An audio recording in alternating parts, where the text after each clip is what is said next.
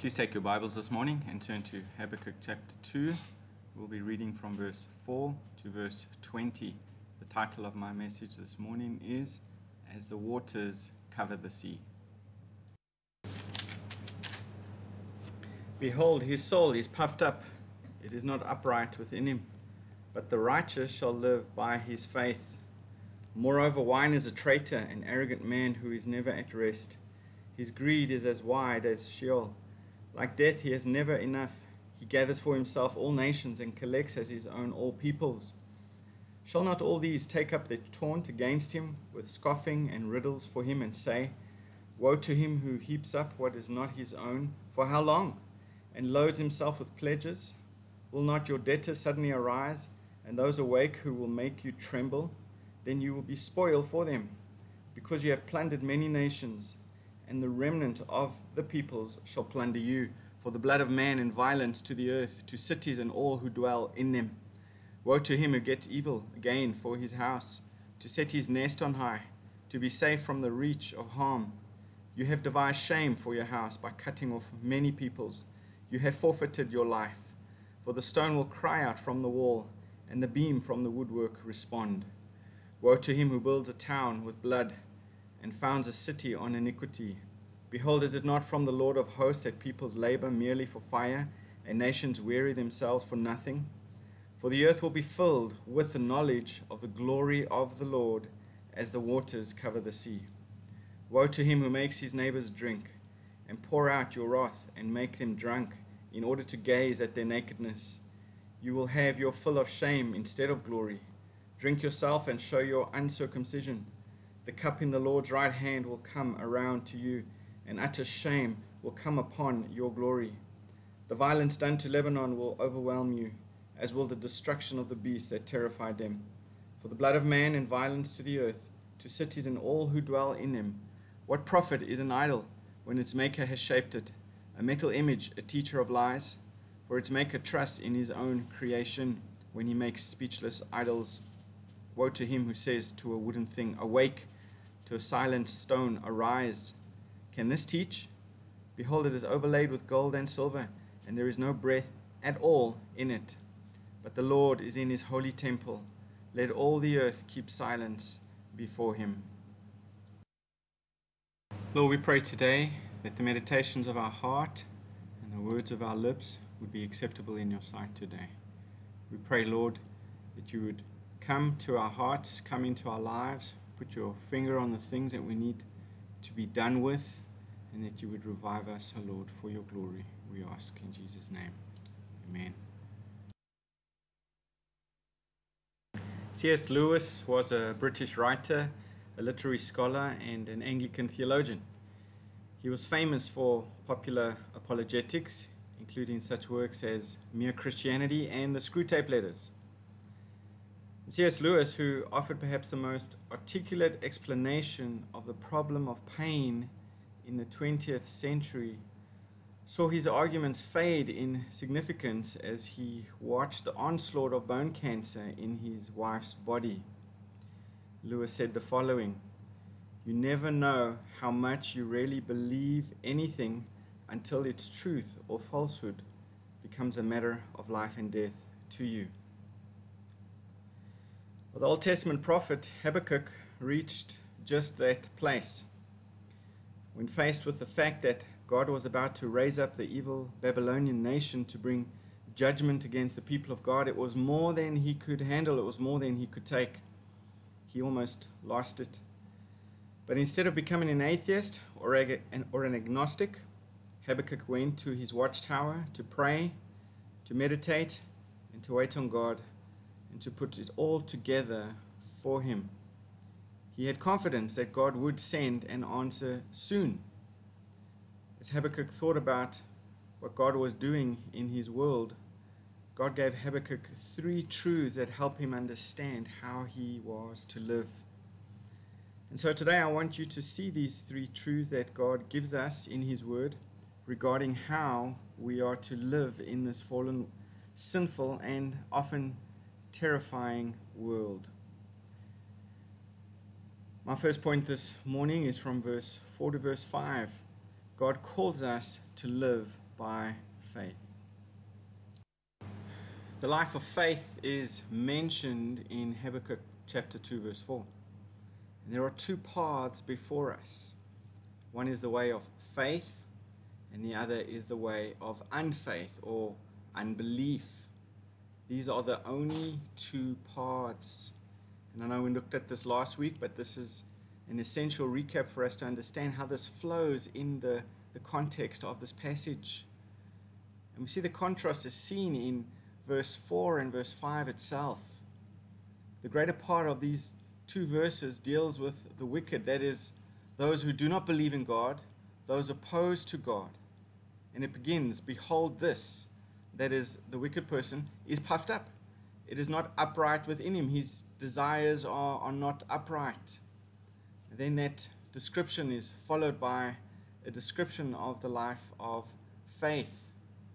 But the righteous shall live by his faith. And then the passage continues. Moreover, wine is a traitor. In other words, it betrays him. He is arrogant man and never at rest. His greed is as wide as Sheol, another word for the grave. And like death, he has never enough. He gathers for himself all the nations and takes captive all the peoples. So the way of the righteous is faith in God, but the way of the wicked is pride and arrogance and unrighteousness. The first way submits to God, but the second way does not submit to God. And folks, there are only two realities in the world there is God and there is Satan. There is light and there is darkness.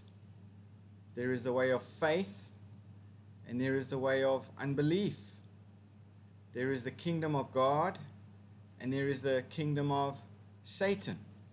God was saying to Habakkuk is, is this Habakkuk, there are many ways, but there is only one way that leads to God, and that is the way of faith. It is the way of faith in the true and the living God, Jehovah.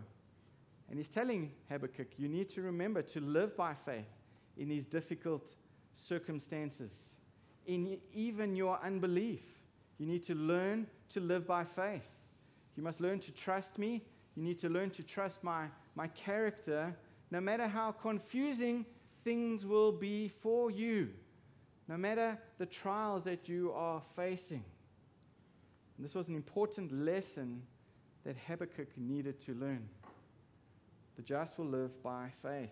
The first truth is that God calls all of us to live by faith, those who profess to be Christians. And secondly, we see in verse 6 to verse 13 and in verse 15 to verse 19 that God will punish those who don't live by faith. God will punish the wicked.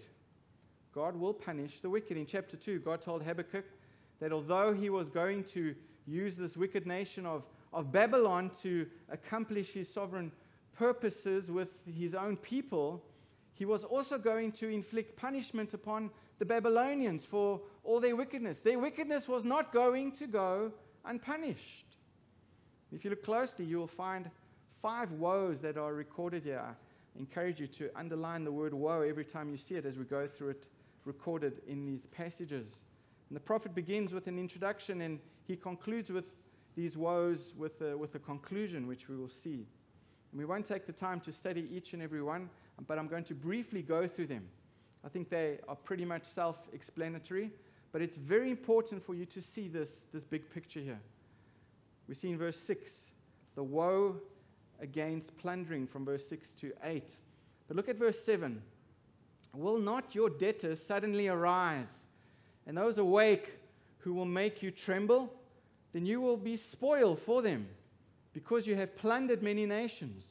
All the remnants of the people shall plunder you for the blood of man and violence to the earth, to cities and all who dwell in them. Basically, he's saying, Woe to the man who lives by this philosophy. I will get everything I can, and it doesn't matter how I do it. In verse 7 there, look at verse 7. The word suddenly is mentioned. That is ref- referred to here to the sudden, the sudden destruction to the Babylonian power by, the, by Cyrus, the, the king of, of Persia, who, who took over Babylon in 539 BC. Overnight, literally, the kingdom of Babylon was, was taken over.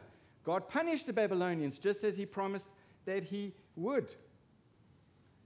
We see, secondly, in verse 9 to verse 11, the woe to the, the greedy. Um, I don't think we really need to spend a lot of time here because I'm sure none of us are greedy. Um, but I'll, I'll read it through anyway, okay? Look at verse 9. Woe to him who gets evil gain for his house, to set his nest on high, to be safe from the reach of harm. You have devised shame for your house by cutting off many people. You have forfeited your life. For the stone will cry out from the wall, and the beam from the woodwork respond. Now, this woe against greed is, of course, a woe um, against the Chaldeans for their greed in, in wanting to overcome the nations about them and to make the nations their own personal property. And God says that He will pull out the foundations from under these greedy Chaldeans, under the greedy person, and everything that the greedy person has invested himself in will be swept away. And then in verse 12 to 13, we see the woe to the violent. Look at verse 12. Woe to him who builds a town with blood and founds a city on iniquity. Behold, is it not from the Lord of hosts that peoples labor merely for fire and nations weary themselves for nothing? And basically, woe to those who trust in violence.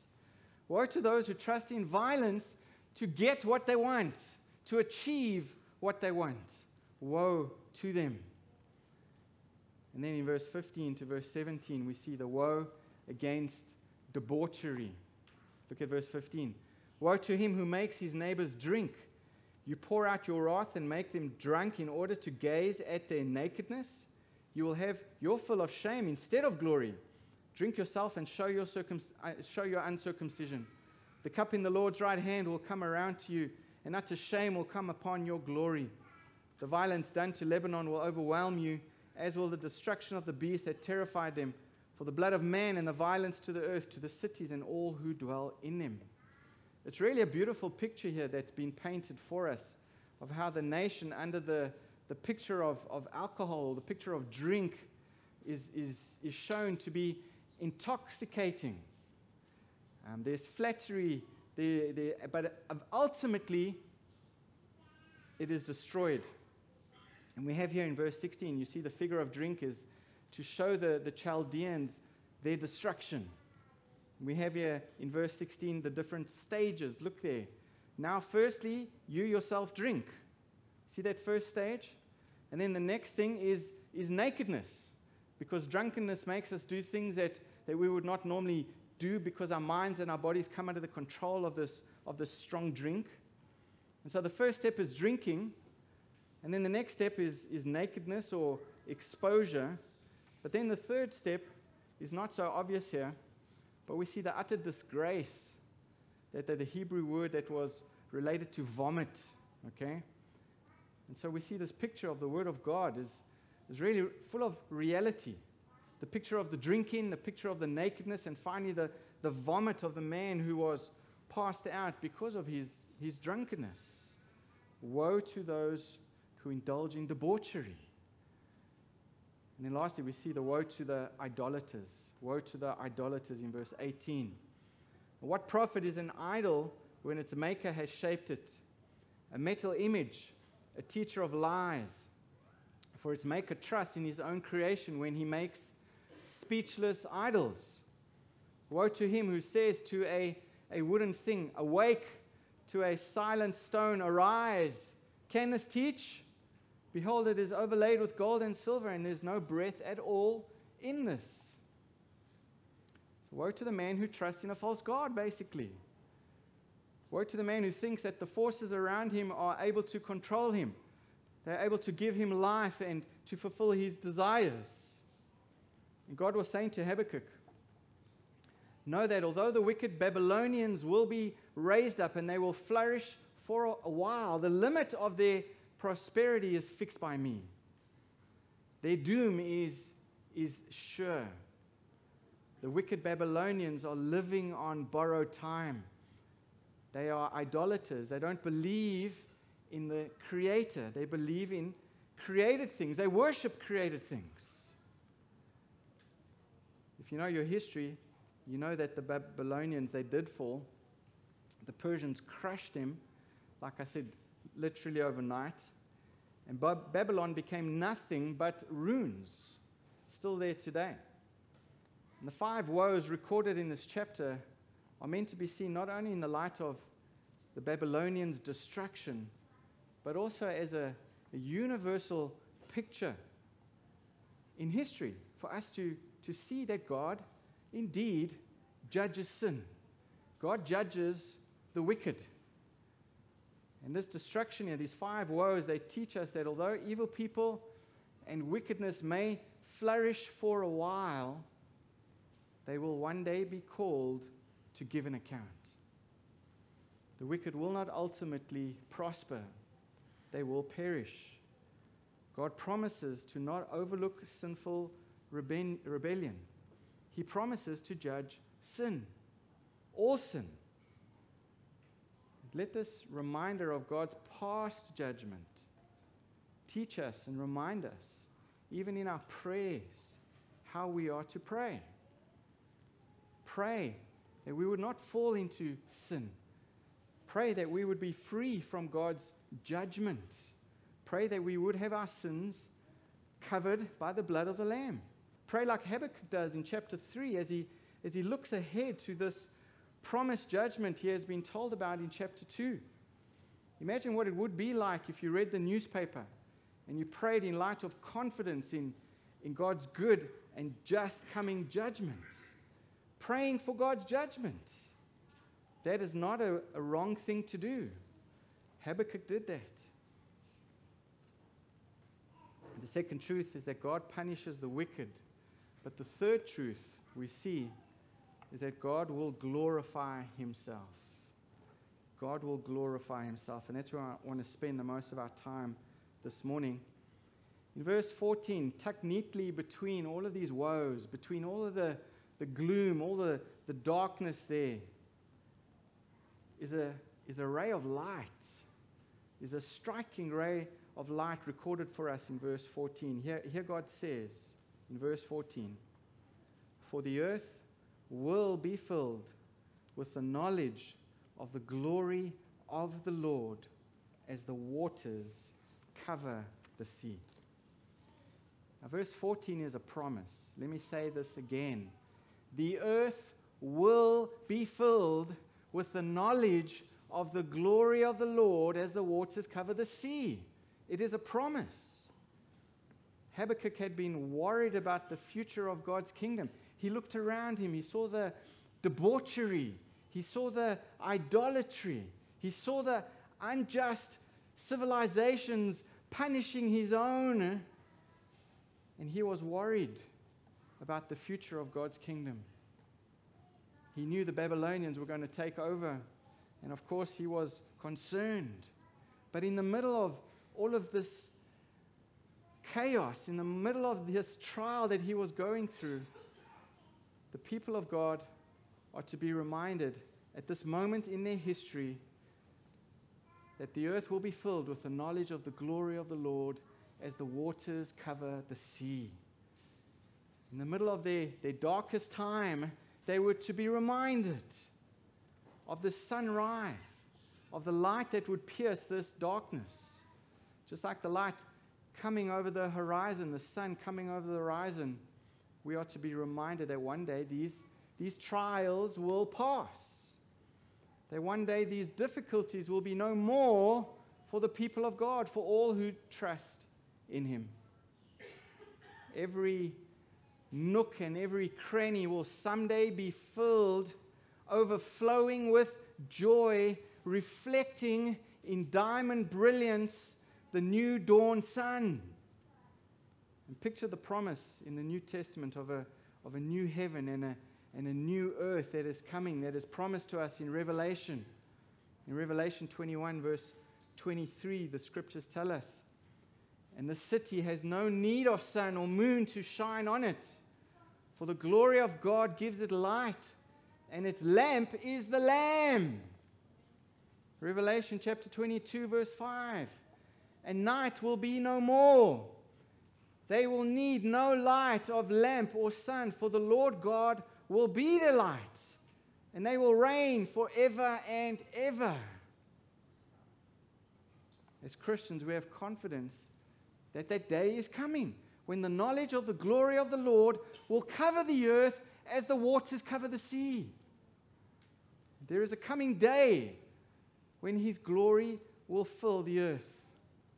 And knowledge of his glory, enjoyment of his glory will cover the sea, uh, will cover the earth like waters cover the sea. And this is what Jesus taught us to pray for. Remember? Matthew? Pray, Your kingdom come, Your will be done on earth as it is in heaven. It's going to happen one day, folks. Jesus will wipe away every tear from our eyes. He will be praised as Lord and Savior and King by all nations, by all tribes, by all peoples, by all languages. The knowledge of the glory of the Lord will cover the earth. And that's why we pray, Our Father in heaven, hallowed be your name in all the earth. Cause your name to be known and exalted and enjoyed as holy in all the earth, over all the earth. And God, cause your kingdom to come. God, cause your will to be done on earth as it is in heaven, like it's perfectly done in heaven. May it be so here on earth. We pray for this, we long for this. Look at verse 20, the last verse there in this chapter. Habakkuk says, But the Lord is in his holy temple.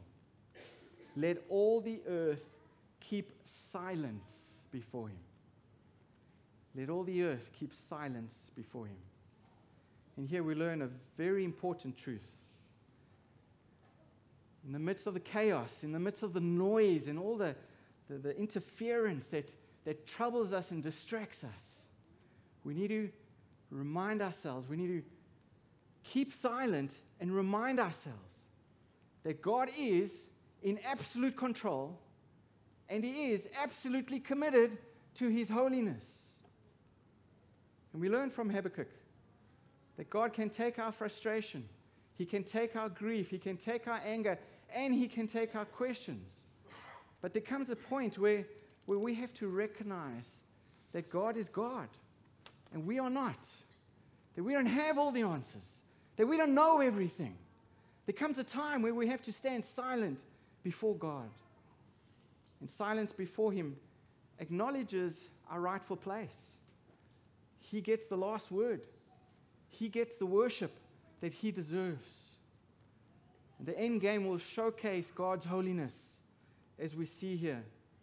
He will vindicate His perfect standard by, by judging those who fail to keep His law, by those who reject his law, by those who manipulate his law, holiness will flood the earth. And we pray, oh God, make it so. But let me bring this together this morning with some application to help us. The knowledge that God is absolutely sovereign in our trials does not t- take away the pain. It doesn't take away even the misery that we feel at such times. But we must realize that God does have a purpose in everything. He has a purpose in everything. But what do you say when someone close to you enters into a, into a season of grief? What do you say to somebody who enters into a, a season of intense pain? How do you serve them? How do you counsel them? How do you offer them hope? Well, I was reading an article this week. I'll share this article on our WhatsApp group. Um, the article was written by author Erik Raymond on the TGC, Together for the Gospel Coalition website. And the title of the article was Don't Give Them Hallmark Platitudes. Now, Hallmark is a, is a company that makes these, these little cards, these little gift cards with these little verses on. Uh, we used to have them quite often. You, don't, you struggle to find them now. But um, these cards have little verses on, or little poems, or just, just some verses to, to help you or encourage you. But he says in this article please don't settle for Hallmark when people are hurting. Instead, take a look at a book like Habakkuk and see how big God is and how he has worked to secure our abiding joy in him. Habakkuk here is reminded of who God is. Far from being unaware, disinterested, or even worse, unrighteous, God is holy. He is not only aware of what is going on, but he is presently enveloped in praise in his holy temple. Help your hurting friends to fasten their hearts and hope upon God. God is not unjust. He will vindicate his honor and he will rescue his people. What are we to make of this physical affliction? How do we process this? God is a God who heals the broken. He resurrects the dead and restores the creation. Our suffering fits into a giant stream of God's redemptive work. Help them to see what is coming in the future is not more pain, but actual relief. God makes things right. God wins. God wins. I want to finish with a letter that was written by Pastor Saeed Abedini to his daughter on her eighth birthday. Um, pastor Saeed is an Iranian American Christian pastor who was imprisoned in Iran in 2012.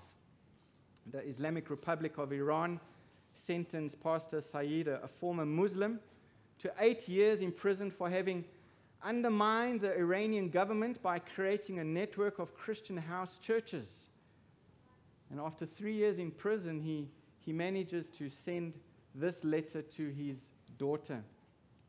He says, My dearest Rebecca Grace, happy eighth birthday. You are growing so fast and becoming more beautiful every day. I praise God for his faithfulness to me every day as I watch from a distance through the prison walls and see pictures and hear stories of how you are growing both spiritually and physically. Oh, how I long to see you. I know that you question why you have prayed so many times for my return, and yet I am not home yet. Now there is a big why in your mind you are asking. Why Jesus isn't answering your prayers and the prayers of all the people around the world praying for my release and for me to be home with you and our family. Then he says to him, The answer to the why is who? Who is in control? The Lord Jesus Christ is in control. I desire for you to learn important lessons during these trying times, lessons that you carry now and for the rest of your life. The answer to the why is who. The confusion of why has all of this happened and why your prayers are not answered yet is resolved with understanding who is in control. The Lord Jesus Christ, our God, is in control. God is in control of the whole world, and everything that is happening in it is for His good purpose, for His glory, and will be worked out for good. Jesus allows me to be kept here for His glory. He is doing something inside each of us and also outside in the world. People die and suffer for their Christian faith all over the world, and some may wonder why. But you should know the answer of why is who. It is for Jesus. He is worth the price. And He has a plan to be glorified through our lives. I want you to read the book of Habakkuk. He had the same question as you, but see that the Lord answered him in Habakkuk chapter 2, verse 3. The vision comes and doesn't delay on time, wait for it. Mommy and I always had big desires to serve Jesus and had great vision to be used for his kingdom and for his glory. So today we pay a cost because God, who created us, called us to that. And so I want you to know that the answer to all of your prayers is that God is in control. And He knows better than us what He is doing in our lives and all around the world. Therefore, declare as Daniel and his friends, Shadrach, Meshach, and Abednego did in Daniel 3, verse 17 and 18. If that is the case, our God, whom we serve, is able to deliver us from the burning fiery furnace, and he will deliver us from your hand, O king. But if not, let it be known to you, O king, that we do not serve your gods, nor will we worship the gold image which you have set up. And learn and declare, as Habakkuk did, that even if we did not get the result that we are looking for, God is still good, and we will praise his holy name. Habakkuk 3 17 and 19. Though the fig tree may not blossom, nor fruit be on the vines, though the labor of the olive may fall, fail, and the fields yield no fruit, though the flock may be cut off from the fold, and there be no herd in the stalls, yet I will rejoice in the Lord. I will joy in the God of my salvation. The Lord God is my strength. He will make my feet like deer's feet, and he will make me walk on my high hills. Then, my dear beloved daughter, Rebecca Grace, I pray God will bring me back home soon. But if not, we will sing together as Habakkuk did Hallelujah, either separated by prison walls or together at home. So let Daddy hear you sing a loud hallelujah that I can hear all the way here in the prison. I'm so proud of you, my sweet, courageous daughter. Glory to God forever. Amen. Kisses and blessings, Dad. In our moments of deepest pain and sorrow, remember these truths from Habakkuk about how to trust in God in troubled times. Number one, God calls us to live by faith. Number two, God will punish the wicked. Number three, God will glorify himself. Let's pray.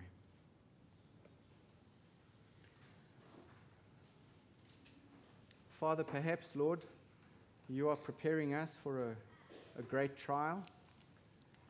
Perhaps, Lord, there are people amongst us who are currently going through a great trial. But, Lord, our prayer, Lord, is that we would be people of faith, that we would respond in a way that would bring glory to your name. That we would see, Lord, that this circumstance that we are facing, this challenge, this trial that we are going through, you have allowed, and that you are in control. Nothing happens without your permission. And Lord, whether it is the outcome we want or not, may we pray the prayer that Daniel did that we will serve the living and the true God. And Lord, that we would respond the way that brings you glory in our difficulties. So, Father, we pray that you would help us. Lord, please burn in our hearts, imprint on our eyeballs, Lord, eternity.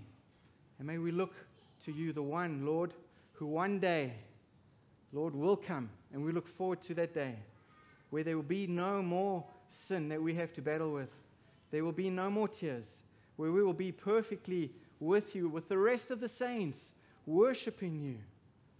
We look forward to that day. Even so, come, Lord Jesus. But while we're on this earth, Lord, help us to live for eternity by, by sharing this good news with others, by pointing them to the one who is in control, by pointing to the one who has all victory, by the one who has defeated sin and death.